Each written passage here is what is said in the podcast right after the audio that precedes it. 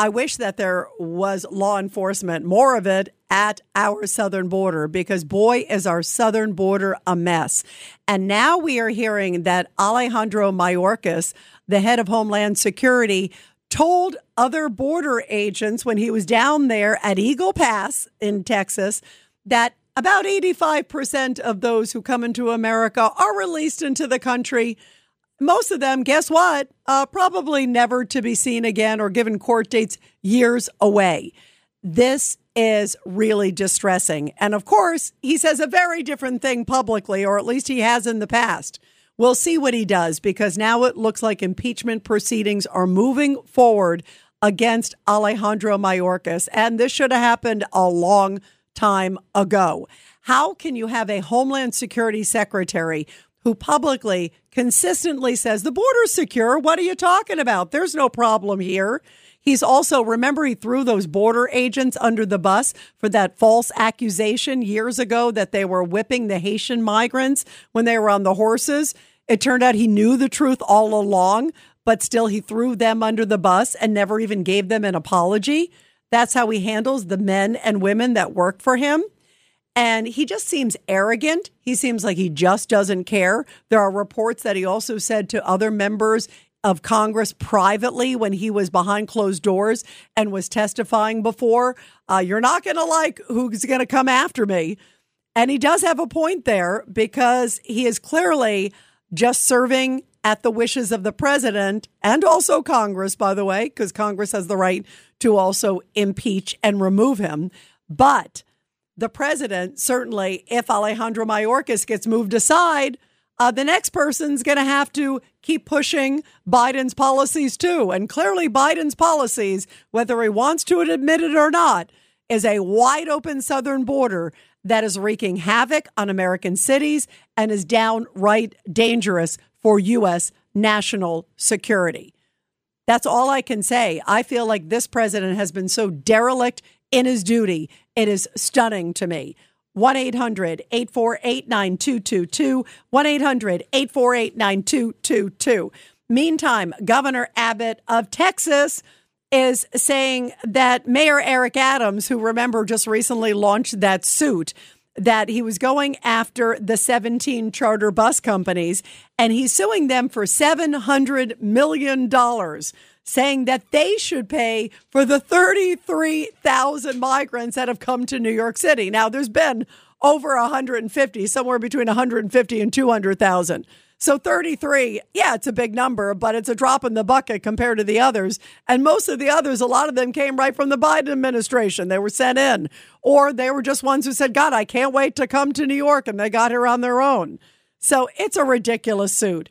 And Governor Abbott of Texas, of course, who's gotten the ire from Mayor Eric Adams and other Blue City mayors, he's like, you know what? This is ridiculous that New York City Mayor Eric Adams should be focusing his energy on 1600 Pennsylvania Avenue. Take a listen. It's a joke. It's really a political statement uh, by the mayor of New York. You know, you talked about what uh, the purpose was of that statute. Uh, on the face of the statute alone, that's not the purpose uh, why the buses are uh, moving people to New York City. Uh, second, uh, what the mayor did, the mayor sued the wrong party. Uh, if, if, the mayor really is trying to cut down on the number of illegal immigrants coming into New York, he needs to be suing Joe Biden not these bus companies, because it's Joe Biden and Joe Biden's policies uh, that's causing the uh, massive multi million influx into the United States that leads to many of them wanting uh, to go to New York.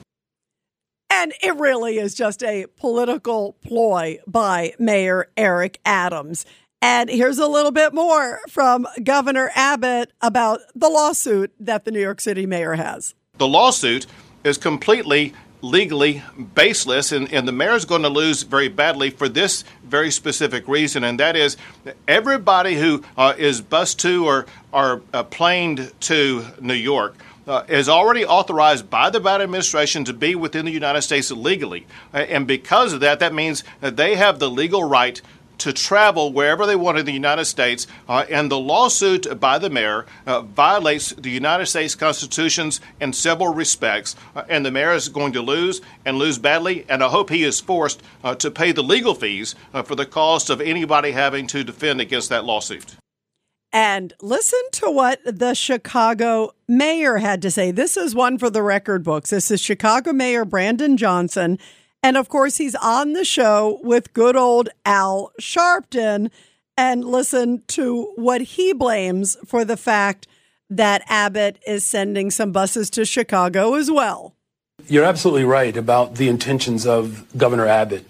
Um, he is attacking democratically ran cities, and particularly cities that are being led um, by black leaders or leaders of color.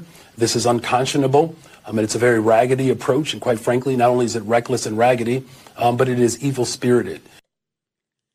That is such an outrageous statement that the Chicago mayor believes that the reason that Abbott is sending migrants to their cities, his city and Eric Adams' city, he can contends it's about race. That is such a ridiculous comment. He's sending them because both of them said, come one, come all. And guess what? Also, the mayor of Boston said the same thing. She's an Asian woman. Mayor Wu there. You know, I mean, give me a break. What, it's racist? No. You had a big old neon sign and you ran on, hey, we want to have everybody come in. And now you're complaining that they're coming in. And guess what? They want to also come to New York. And Abbott has made that crystal clear that every single person who has gotten on those buses had had to sign a waiver, had had to say that they wanted to go to New York, that it was voluntary. So they're not being forced with like bamboo sticks up their fingernails to come to New York. They're coming to New York because they see ka-ching, ka-ching, ka-ching. And we just talked about it because guess what? Uh, look how much, guess who's paying for the moving?